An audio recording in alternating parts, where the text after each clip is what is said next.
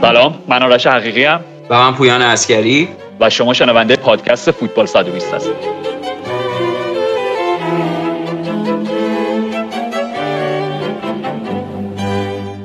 خب پویان درسی که از اپیزود قبلی گرفتیم اینه که یک گوشیامون رو بذاریم روی حالت هواپیما که دفعه صدای اس ویلای رودبار و رودسر نیاد توی اپیزود. و دو اینکه پنجره هامون رو ببندیم که صدای اموجان نمکی نیاد و حضور افتخاری نداشته باشه. ولی نگران نباشید. امروز و سهشنبه آینده هم همینطور به صورت مجازی اپیزود رو ضبط می‌کنیم و جمعه دیگه برمیگردیم توی خونه خودمون توی استودیوم خودمون و توی استودیوی خودمون. و به پادکست ادامه میدیم آره حتما Andiamo a vincere questo fantacalcio. Grazie Papu, grazie, grazie, grazie, grazie. Non me ringraziare, vale con me.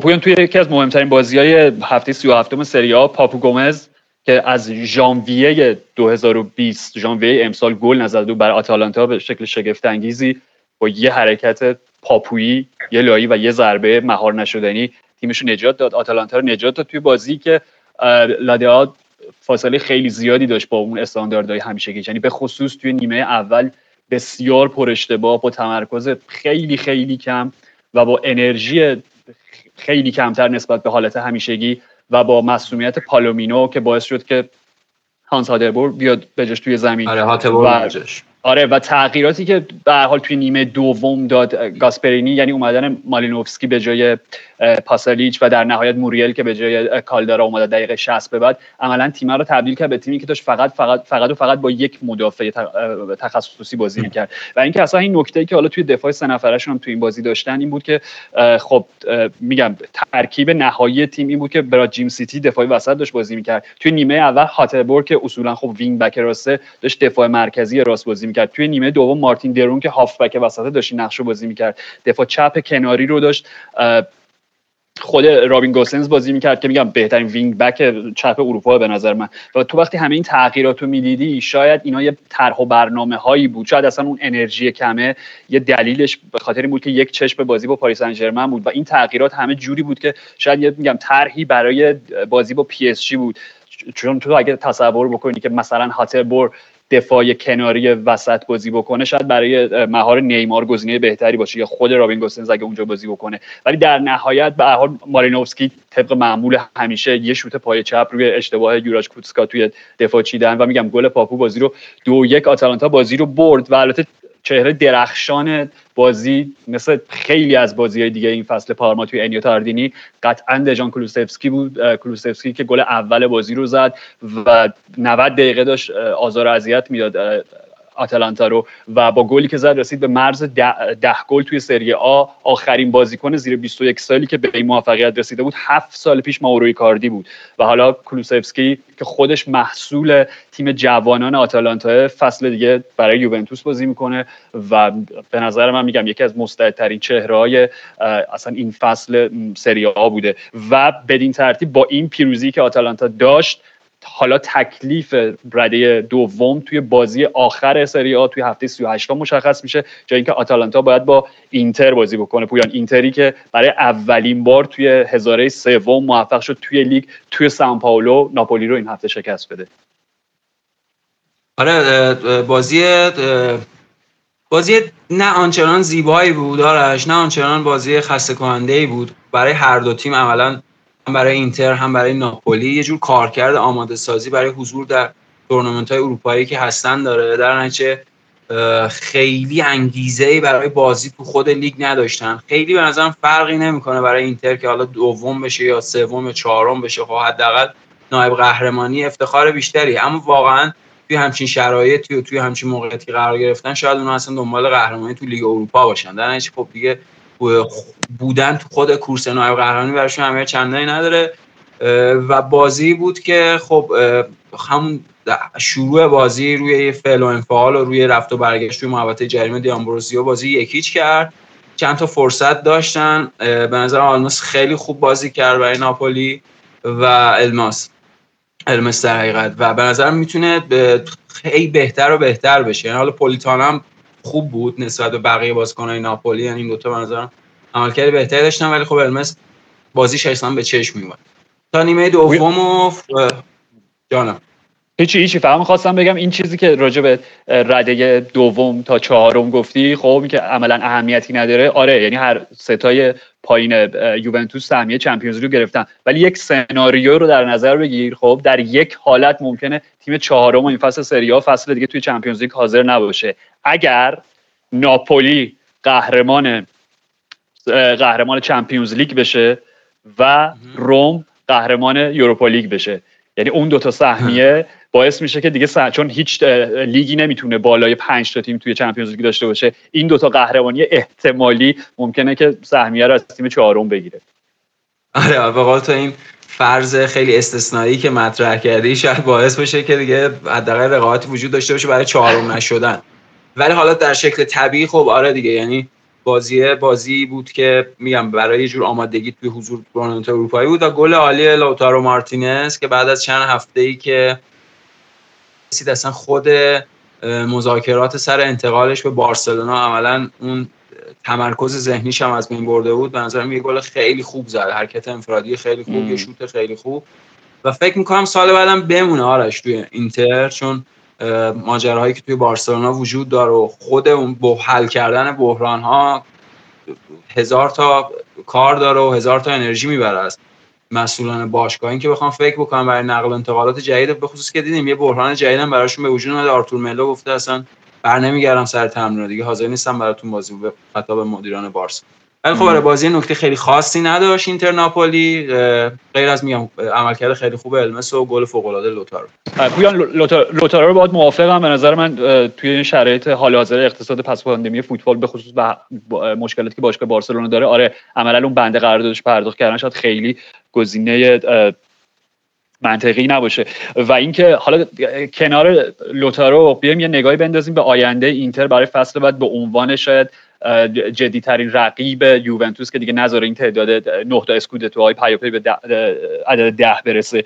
اینکه خب بله. ساندرو تونالی که همچنان صحبتش هستش می‌تونه خرید خیلی خوبی برای اینتر باشه. اشرف حکیمی به عنوان یکی از مستعدترین و جذابترین و بهترین وینگ بک های راست فوتبال اروپا فصل دیگه برای کنته بازی می‌کنه. و پستی که خیلی حساسه همیشه برای تیم‌های کنته. و اینکه داستان الکسیس رو اگه در نظر بگیریم اینکه خب اینتر دوست داره که حداقل یک فصل دیگه به صورت قرضی الکسیس رو داشته باشه و استفاده قرضی از الکسیس به این معناست که نصف حقوقش رو باید اینتر پرداخت بکنه و نصفش یونایتد. و خب حقوق الکسیس می‌دونیم بالای نیم میلیون پونده در هفته در حالت نرمالش.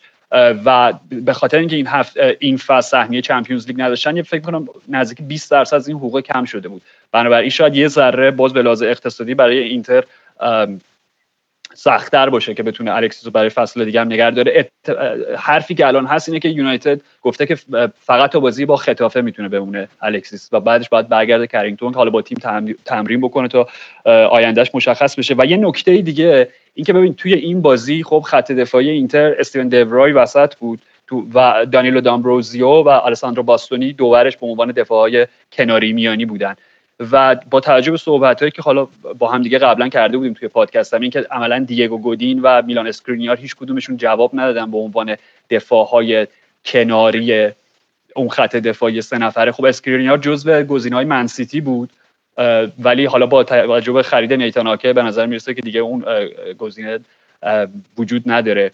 و دیگو گودین هم میگم خرید خیلی بزرگی بود که اون کار کردی که باید ازش تو فکر می‌کنی با توجه به نمایشی که این فصل از الکساندر باستونی داشتیم که تو این بازی هم عالی بود و میگم دامبروزیا خودت هم گفتی گلش رو زد. ش... می‌تونه اینتر با اتکا به این خط دفاعی باستونی دیورای دامبروزیو ادامه بده یا اینکه حتما یه مهره جدیدی می‌خواد برای رقابت جدی با یوونتوس؟ ببین آرش بالاخره خود این نظمه خود این بازیکنهای جدیدی که داره روشون کار می‌کنه به عنوان اینکه بتونن بخشی از اون فلسفه ذهنیش بشن به به اندازه کافی بهش کمک می‌کنن. خرید دیوگو گودین نشون داد که خارج از این فضا خارج از این مدلی که بازیکنان بتونن اصلا به لحاظ تاکتیکی پاسخگوی اون نیازهای کنته باشن منجر به یک اتفاق شکست خورده میشه. به نظرم اینتر اگه همه تمرکزش رو بذاره رو حفظ همین هایی که فعلا داره درست که صحبتش هم هست اونا اندومبله هم می‌خوان آرش برای وسط. و شاید حضور اندومبله حالا به صورت قرضی ولو یک فصل. شاید حضور اندومبله توی وسط اینتر یه سنگینی اونجا به وجود بیاره یا حداقل یک برای خود اندومبله و اینتر اون فقدانه رو بتونه پوشش بده. ولی بیشتر از هر چیزی به نظرم اینتر مشکلش مشکل گوشه هاست. همونطور که خودت اشاره کردی. و خب خرید اشرف حکیمی به عنوان wing back راست. و شاید لاز... اونا لازم داشته باشن که به یک کسی دیگه جز اشلیانگ بخوام فکر بکنم برای وینگ بک چپ. چون حالا غیر از اینکه اشلیانگ سنش بالاست اون طبیعت بنا به سنش اون توانایی گذشته هم نداره. اون عملکرد گذشته رو نداره اون قدم دیگه بازیکن خوبی نیست. یعنی واقعا حالا خارج از توان و انرژی و همه اون چیزی که ازش انتظار می‌رفت واقعا برای اینتر کنته بازی کرد و واقعا جانفشانی کرد در طول خیلی خوب بوده به نظر من این فصل. خیلی. خیلی. یعنی به هر حال آرش یه چیزی هم داشت. یعنی به حال اشلی یانگ اگه یاد باشه همیشه بازیکن مسئولیت پذیری بود. یعنی میشه گفت دو تا یازده حالا نه ولی شاید مثلا دو تا هشت نو هفت هشت رو بازی کرده برای تیم همیشه. یعنی خیلی از پستا بازی کرد و هم برای اینتر عالی بود. من فکر کنم که نکته اساسی راجع به اینتر در ادامه پیرنشون که پیرن جدیدشون رو پوشیده بودن تو این بازی. آخه یه لحظه وایسا یه لحظه وایسا. من واقعا می‌خوام شکایت رسمی بکنم از این کیت جدید. یعنی می‌خوام مثلا به خاطر اینکه این حداقل نمره آستیگمات چشم من یه درجه رفت بالا بعد از شد. یعنی قشنگ می‌خوام یه کمپین می‌خوام یه کمپینی را بندازم با هشتگ اینتر آنتی استیگماتیک چیه بابا؟ ما واقعا سرم چه- ببین حالا امیدوارم یه موقعیتی بشه آرش بتونیم راجع به کیتا و طراحی و لباسا و رنگ بندی و اینا صحبت بکنیم. چون همونقدر که به نظرم آدیداس کارشو داره خوب انجام میده نایکی داره کارشو بد انجام میده. حالا بحثش مفصل.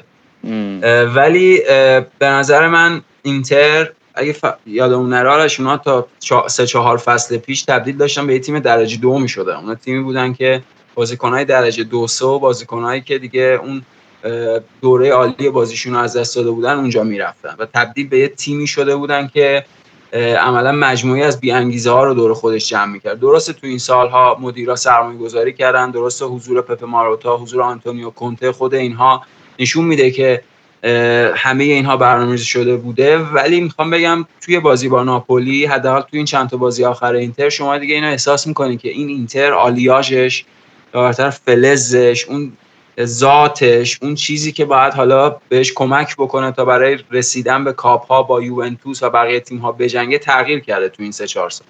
و می‌تونم بگم که شاید یعنی خودمون قبلا هم آرش راجبش صحبت کردیم که شاید انتظار زیادی بود از کنته توی همون فصل اول که بخواد اینتر رو قهرمان سری آ بکنه. حالا ما انتقادایی که از کنته داشتیم در نسبت با استاندارد خودش بود و در نسبت با کاری که قبلا توی ایتالیا انجام داده بود.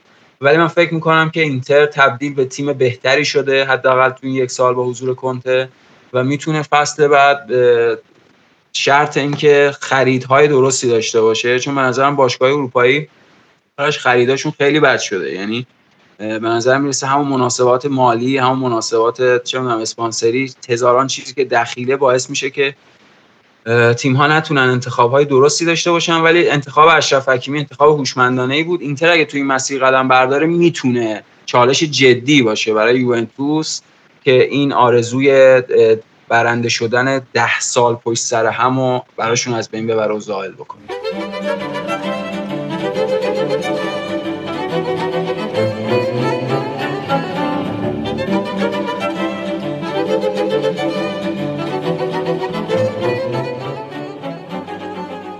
از منظر ناپولی هم به نظر می‌رسید به احتمال خیلی زیاد این آخرین بازی خوسه ماریا کایخون باشه با پیراهن پارتونوپی. بعد از هفت سال و خب کایخون آخرین بازمانده از اون سه خرید طلایی تابستون 2013 بود که عملا با فروش الینسون کاوانی سه تا مهره کلیدی راول آلبیول گونزال هیگواین و خود کایخون اومدن و خب فصل جدیدی اصلا رقم زدن. برای تیم ناپولی. حالا چه دورانی که با رافا بنیتز بودن چه بتساری اومد چه خود- تیم کارلتو. و اینکه خب می‌دونیم که جانشینای این بازیکن‌ها توی فصل بعد برای ناپولی همین الان آندرا پتانیا هستش که اونم باز جزء بازیکنایی بود که توی آتالانتا بزرگ شد. این فصل بهترین گلزن اسپال بود. فصل دیگه برای ناپولی بازی می‌کنه و خرید بسیار بسیار هیجان انگیزی که نه تنها خود ناپولی نه تنها خود پارتوناپولی بلکه کل فوتبال ایتالیا الان منتظر ورودشن ویکتور آزیمنه ستاره پدیده یکی از پدیده اصلی این فصل لیگن لیگ یک فرانسه بازیکن تیم لیل که توی چمپیونز لیگ هم اگه اشتباه نکنم هم به والنسیا گل زد هم به چلسی. آره.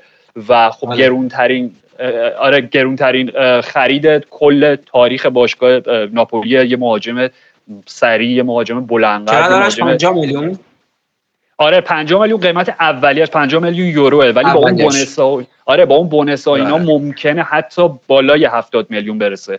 به هر حال مبلغ خیلی بالاییه. و آره و آزیمن میگم جزو اون پدیدهاییه که می‌تونه واقعا سری ها رو تکون بده.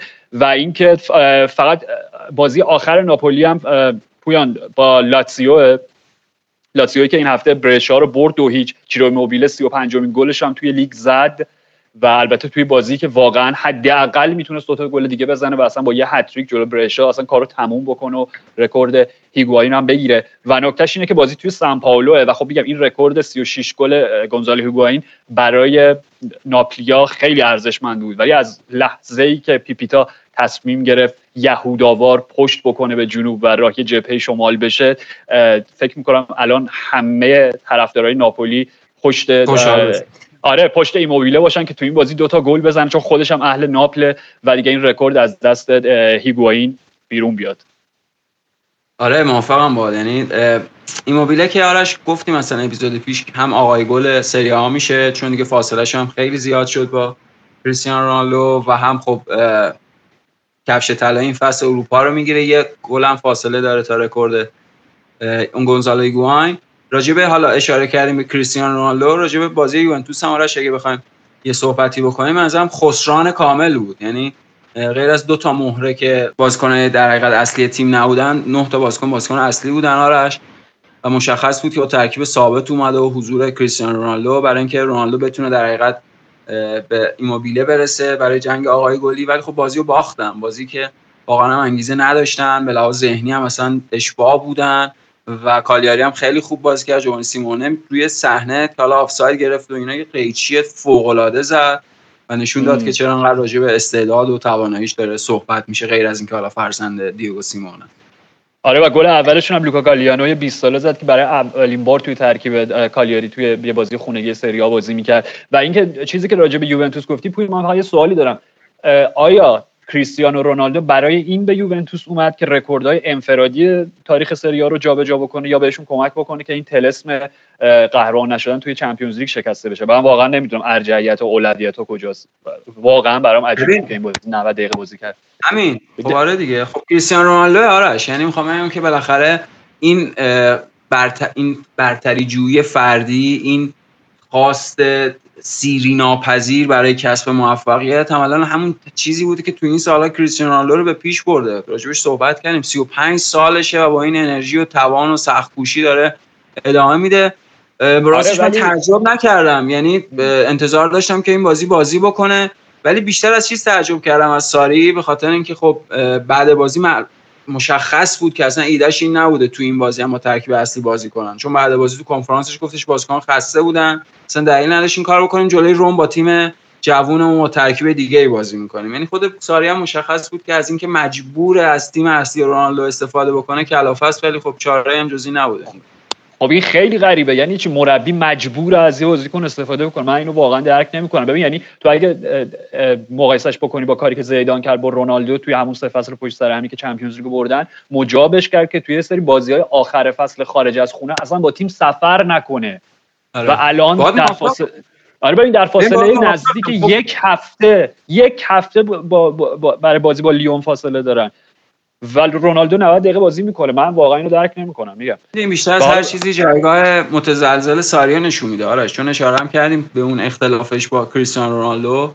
یعنی به هر حال اینجوری نبود که بخواد کامل پای حرفش وایسه. هم تو همون مقطع مشخص بود که ساری کوتاه اومده و تمکین کرده و اجازه داده که حالا تیم بره تا آخر فصل ببین چه اتفاقی میفته باید موافقم. حتما این شکل طبیعی و عادی نیست ولی خب دیگه داریم راجع به کریستیانو رونالدو صحبت می‌کنیم و راجع به مناسبات فوتبال صنعتی.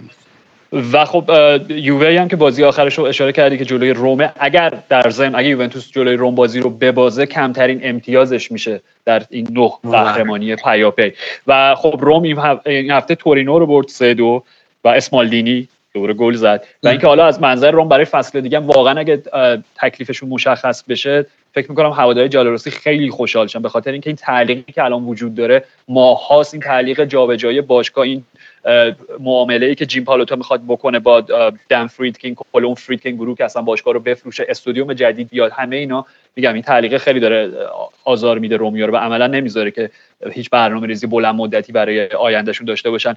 و بازی دیگه پویانی هفته بازی مهم میلان سمپدوریا بود که خب میلان 4 1 برد بازم دو تا گل از زلاتان یه پاس گل عالی از زلاتان برای چالهانوغلو و صفحه اول گاتزتو دل اسپورت امروز عکس ایبرا بود با این با این تیتر بزرگ. فیرماتو ایبرا. یعنی ایبرا امضا کرد.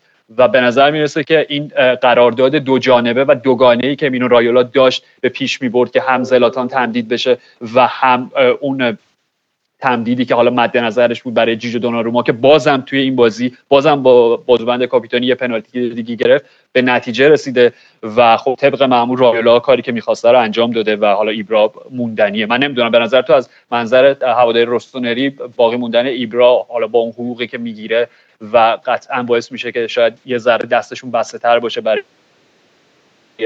نقل و انتقالات برای فصل دیگه چیه؟ یعنی چجوری باید بهش فکر بکنن آرش به نظرم ایده درستیه. این یکی از کنجکاوی برانگیزترین و جالبترین تیم‌های فصل بعد فوتبال اروپا نه فقط توی سری آ کلا توی فوتبال اروپا میلانه. این میلانیه که الان همچین کیفیتی رسیده. نمی‌دونم بازی جلو سمتوریا رو چند نفر دیدم ولی میلان عالی بود. یعنی این فرم عالی رو ادامه داد.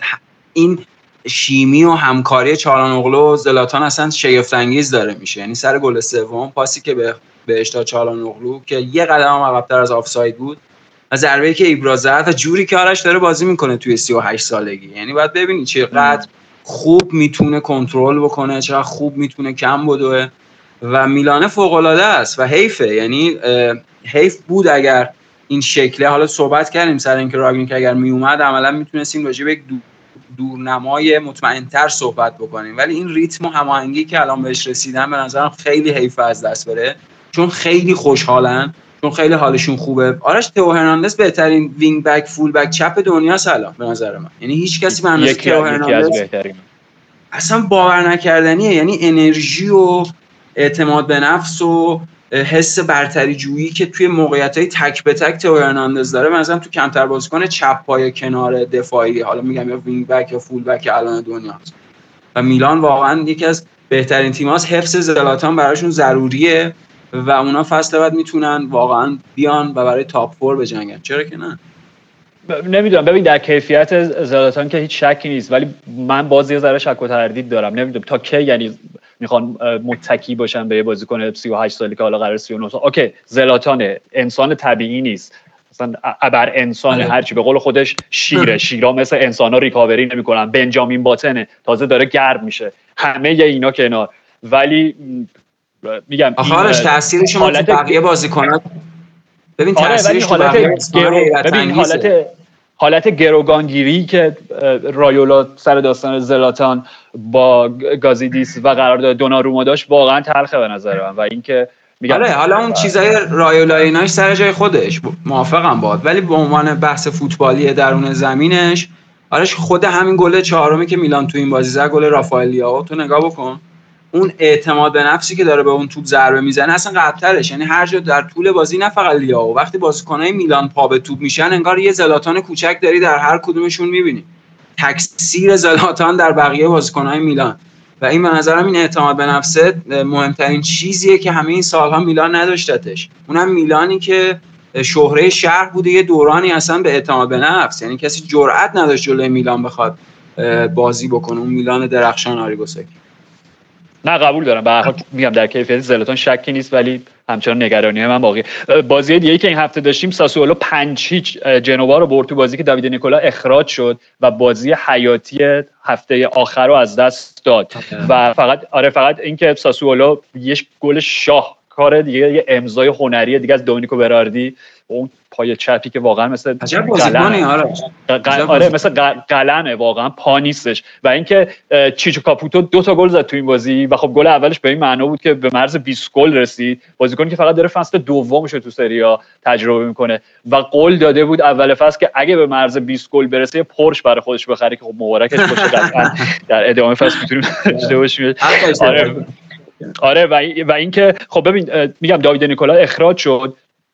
و از بعد حادثه در حالی که لچه عقب بود از اودینزه در روز جهانی لازانیا و متاسفانه کمی لازانیا نتونست تو نیمه دوم که اومد توی زمین گل بزنه لچه موفق شد نتیجه بازی رو برگردونه. یه پنالتی از مارکو مانکوزو و یه گل از لاپادولا توی اون ده دقیقه آخر بازی رو برای لچه برگردون و لچه با این پیروزی حالا امیدش به بقا توی سری باقی میمونه.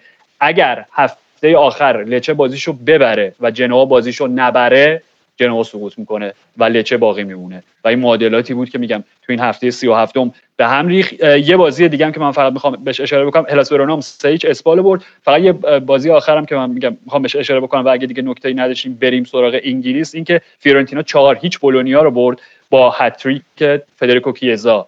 و این هتریک به این معنی بود که فدریکو و انریکو کیزا دومین فقط و فقط دومین پدر و پسری شدن که هر دو تونستن توی سری ها هتریک داشته باشن. بعد والنتینو ماتسولا اون کاپیتان افسانه یه تیم تراژیک اه، ایل گرانده تورینو دهه چهل و پسرش خب ساندرو ماتسولا.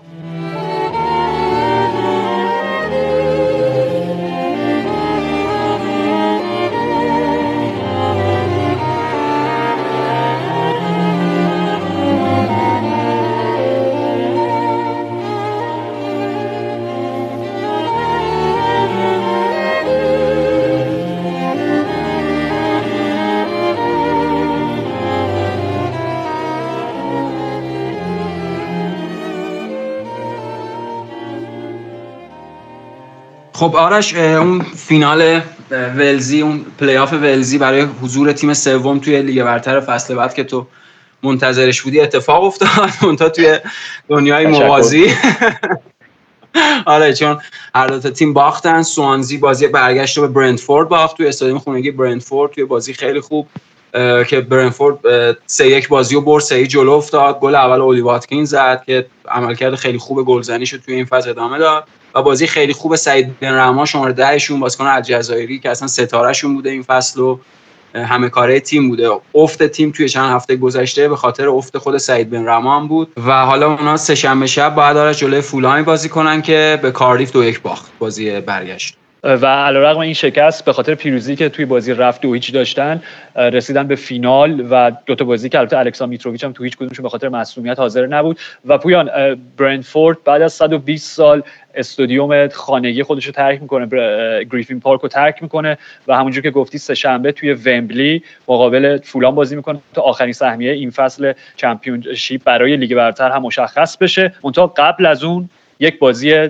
یک دربی لندنی دیگه هم داریم توی ومبلی. فردا شب فینال اف ای کاپ آرسنال و چلسی. آخرین باری که آرسنال چلسی توی فینال مقابل هم قرار گرفتن سال گذشته تو باکو بود توی فینال یوروپا لیگ. روی نیمکت چلسی مائوریتسیو ساری بود روی نیمکت آرسنال اونای امری و خب ستاره بازی ادن بود. الان خبر از هیچ کدومشون نیست و روی نیمکت دوتا تیم میکل آرتتا و فرانک لمپاردی که روی هم خودشون شیش بار قهرمان اف ای کاپ شدن به عنوان بازیکن و هر کدومشون که فردا شب بازی رو ببره به عنوان 18 هجدهمین عضو کلوپ چهرهای فوتبالی میشن که هم در جایگاه مربی و هم در جایگاه بازیکن موفق شدن قدیمی ترین و با قدمت ترین جام تاریخ فوتبال رو ببرن. کلوپی که خب چهرهایی مثل روبرتو دیماتئو، جان لوکا ویالی، سرکنی داگلیش، بیل شنکلی، دان روی، تری ونوز، جورج گراهام و خیلی های دیگر رو داره پویان. آره آرش بازی آخرین بازی در فصل فوتبال انگلیس توی سطح بالاش سطح یکش. و بازی که هر دو تا تیم انگیزه دارن. آرسنال که انگیزه داره هم برای قهرمانی هم به واسطه قهرمانی حضور در لیگ اروپای فصل بعد چون عملا دستشون از همه تورنمنت های فصل بعد کوتاهه و شکست در فینال اف ای کاپ. یعنی اینکه فصل بعد اونا فقط باید توی تورنمنت های داخلی بجنگن. می‌تونه خیلی اتفاق بدی باشه برای آرسنال بعد از سال بعد از یک ربع قرن دقیقا. بعد از یک ربع قرن.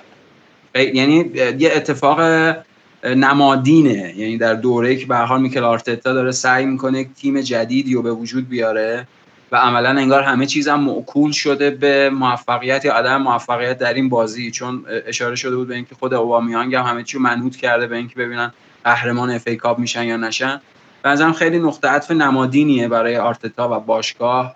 پایان یک دوران حالا با شکوه که البته سالهای آخرش بیشتر تو هم با خاکستر نشینی بود و ورود حالا به یک دوره تازه‌ای که بعد ببینیم آرسنال چیکار می‌کنه با آرتتا. برای چلسی هم آرش خب اونا یه فصل نسبتا خوب داشتن تا فور شدن راجعش صحبت کردیم. توی اروپا من فکر می‌کنم که درست بازی رفت و سه هیچ به بایرن باختن. درسته که هیچ شانسی ندارن برای بازی برگشت ولی فکر می‌کنم برن دلاورانه جلوی بایرن بازی بکنن. به خاطر اینکه داره اون شجاعته اون انرژی رو به تیمش میده فرانک لمپارد. حالا درسته که تو هم با خامی تو هم با رفتارهایی هست که ممکنه خیلی پسندیده نباشه هم از طرف خودش هم از طرف بازیکن ولی به هر حال اونم داره با آزمون و خطا یاد می‌گیره و به دست میاره اون چیزی که باید به دست بیاره. نبرد فکر می‌کنم دو تا 3 5 2 باشه آرش. نبرد اینکه کی بتونه اون وسط بیشتر بازی و بازی تیم مقابل رو از شکل و از ریتم بندازه. شاید اصلا آرسنال با لوکاس توریرا بازی کنه اگه شرایطش داشته باشه. شاید اصلا اون ترکیب دنی سبایوس و ژاکا رو به جاش ما ژاکا توریرا ببینیم چون اون مدل پاسکاری وسط زمینی که بازیکن چلسی با هم دارن حالا جورجینیو کانته حالا اگه باشه و بتونه بازی کنه خود کوآچیچ بنظرم ترویرا خیلی خوب می‌تونه اینا رو قطع بکنه. و مثلا اگه آخرین بازی که آرسنال اینجوری بازی کرد دو تا بازی فوق العاده لیورپول و سیتی رو به خاطر بیاریم. فکر می‌کنم بازی و مالکیت رو به چلسی بدن بشینن عقب و سعی بکنم با اون حواس جمعی با اون هوشمندی از حداقل فرصتاشون استفاده بکنم من خودم پیش بینیم اینه که شانس آرسنال برای برد تو این بازی آرش بیشتر از چلسی.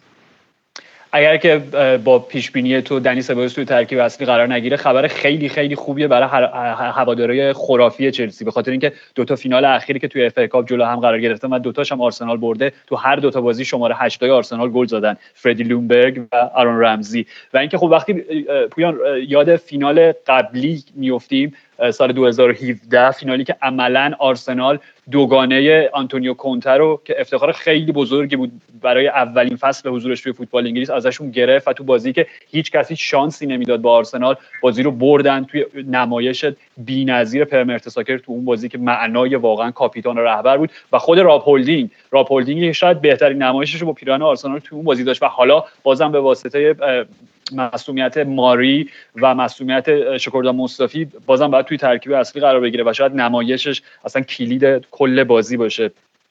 و اینکه پویان فقط یه فینال دیگه ما داریم امشب آخرین فینال جام اتحادیه فرانسه کوپ دولا لیگ بین پاریس سن و لیون و همونجوری که راجع به آرسنال گفتی که بعد از 25 سال ممکنه برای اولین بار فرصت حضور در رقابت های اروپایی یا حالا هر جامی از دست بدن لیون هم اگر پی اس شکست نده اونا فکر می‌کنم بالای 20 سال این رکوردشون بوده که همیشه به حال در یک تورنمنت اروپایی شرکت داشتن. و خب می‌تونه برای لیون هم یه موقعیت خوبی باشه برای کسب این سهمیه اروپایی و هم یه دستگرمی باشه برای بازی برگشت جلوی یوونتوس. و به خصوص بازی دادن به زوج موسی دمبله و ممفیس دپای که از مصدومیت برگشته که می‌تونه هم دردسرای خیلی زیادی برای پی اس جی ایجاد بکنه و هم برای یوونتوس.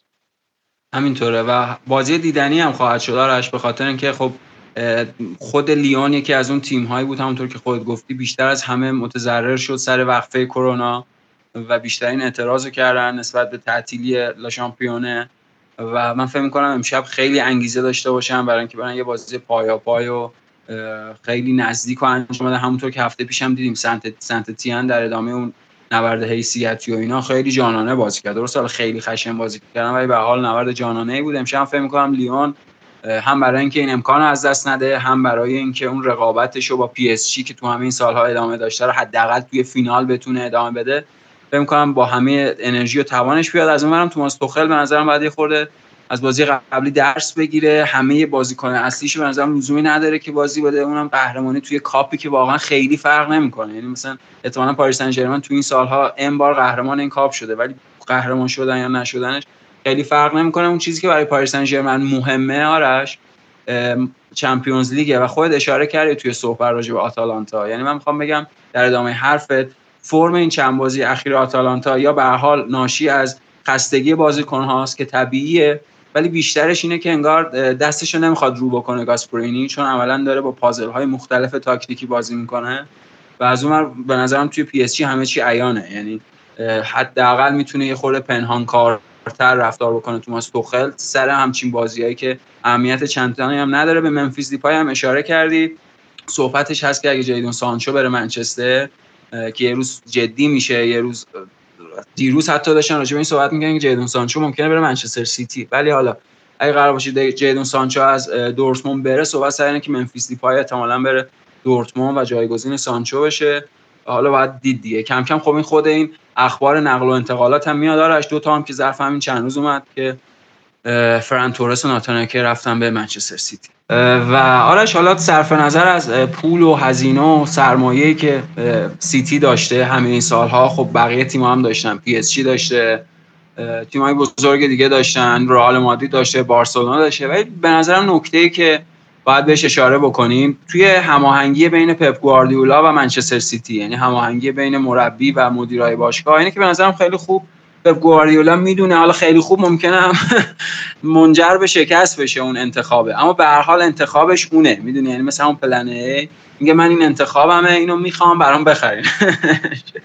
به نظرم سیتی خیلی و سیتی گواردیولا یعنی در حقیقت گواردیولای version سیتی از این نظر خیلی خوب عمل کرده همه این سالها. سیتی سریعترین و زودترین خریدها رو همیشه توی بازار داشته. همون اول تو همون دو هفته اول خریداشو می‌کنه.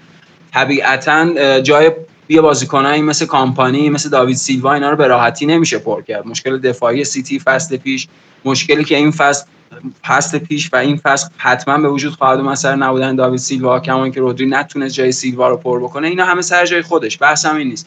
بحثم سر اینه که مدل مثلا مذاکرات باشگاه دیگه مثلا مدلی که منچستر یونایتد و ادوودوارد دارن که مثلا بدترین شکل ورود به یک مذاکره است برای خرید یک بازیکن. به نظرم گواردیولای سیتی با توجه به اون هوشش که کمبود تیمش رو توی اون خطوط احساس می‌کنه و پولی که طبیعتا اون باشگاه داره و می‌تونه سریع اون انتقال انجام بده عملا باعث میشه که مدیریت بازیکنها و مربیا بدونن که جمعشون جمع تکمیل شده و شکل گرفته ایه و حالا سریعتر می‌تونن برن سراغ ایده های تاکتیکیشون. تا یه مدلی مثل تو فکر بکن برونو فرناندز که اگه فصل پیش اول فصل به منچستر یونایتد ملحق می‌شد چقدر فرق می‌کرد؟ آرش. قهرمان. می‌شد دیگه. حالا به هر حال اگه قهرمان نمی‌شد حداقل امتیاز بیشتری می‌گرفت. حداقل ریتمش این ریتمی که بهش رسیده رو سریعتر بهش می‌رسید. منظورم به این در حقیقت ویژگی مثبتی که توی فعالیت های نقل و انتقالاتی پپ سیتی هست همچین چیزی از همچین جنسی. آره ولی به هر حال در نظر بگیری که سیتی در دوران پپ نزدیک 330 میلیون پوند خرج مدافع کرده و وضعیت خط دفاعیشون اینه الان. یه ذره آدم باید یه نکته هم داشت یعنی قبول دارم یعنی کامپانی به هر حال اونا کامپانی از دست دادن فصل پیش کامپانی نداشتن. خود همون فصل پیش توی شروع فصل لاپورت رو از دست دادن به خاطر مصدومیت. و به نظرم مشخصه که اوتامندی و استونز هیچ کدوم مدافعینی نیستن که پپ گوردیولا بهشون اعتماد داشته باشه. با وجود که همونطور که خود گفتی یعنی کلی پول و هزینه صرف شده برای داشتن همچین بازیکن. آره ولی بعد یه نکته دیگه راجع به نیتان آکه اینه که آکه خب نقطه قوت بازیش. بازم جزو اون مدافع های بازی سازه تا یه مدافع حالا کلاسیک سنتی قوی میگم به اون شکل سنتی انگلیسیش. و اینکه تو دو تا مدافع چپ پا کنار آیمریک لاپورت که جفتشون خیلی بازیشون شبیه همه بازم تو خط قلب دفاعی داشته باشی باز به نظر من انتخاب درستی نیست و به شدت نگران کننده است از منظر سیتی. نمی‌دونم. حالا باید صبر بکنیم ببینیم ولی خب حتما قبول داری آرش که یکی از بهترین دفاعهای لیگ برتر بوده تو این چند فصل و جنس بازی شکل بازیش هم می‌خوره به شکل بازی سیتی. و این همه تاکید پپ گواردیولا برای داشتن دفاع چپ هم به نظر من اینه خودش می‌دونه بیشتر از هر جایی از زمین از سمت چپ زمینش گل می‌خوره و اونجا مشکل اصلیشه. حالا چه بنجامین مندی بازی کنه چه زینچنکو بازی بکنه. عملا اون سمت چپ زمین سیتی یه جور بزرگترین پاشنه سیتیه. در حقیقت احتیاج به دفاعی داره که بتونه اون خلأ رو پر بکنه. حالا باید صبر بکنیم ببینیم که آیا اصلا جا میفته توی ترکیب سیتی یا جا نمیفته باش ببینیم چی میشه. آره. خیلی خب ما فردا امشب که گفتم فینال کوپ دو لا لیگ و داریم. فردا فینال اف ای کاپ و داریم و یک سری بازی های باقی مونده از سری هفته 38 م یک شنبه هم عملا سری آ پروندهش به پایان می‌رسه و ما دیگه سه شنبه برمیگردیم و یه جمع‌بندی کلی می‌کنیم و اشاره می‌کنیم به تیمایی که از سری بی صعود کردن و فصل آینده رو توی سطح اول فوتبال ایتالیا بازی می‌کنن. و همین. پویان مرسی. مرسی از تو. فرشاد مرسی.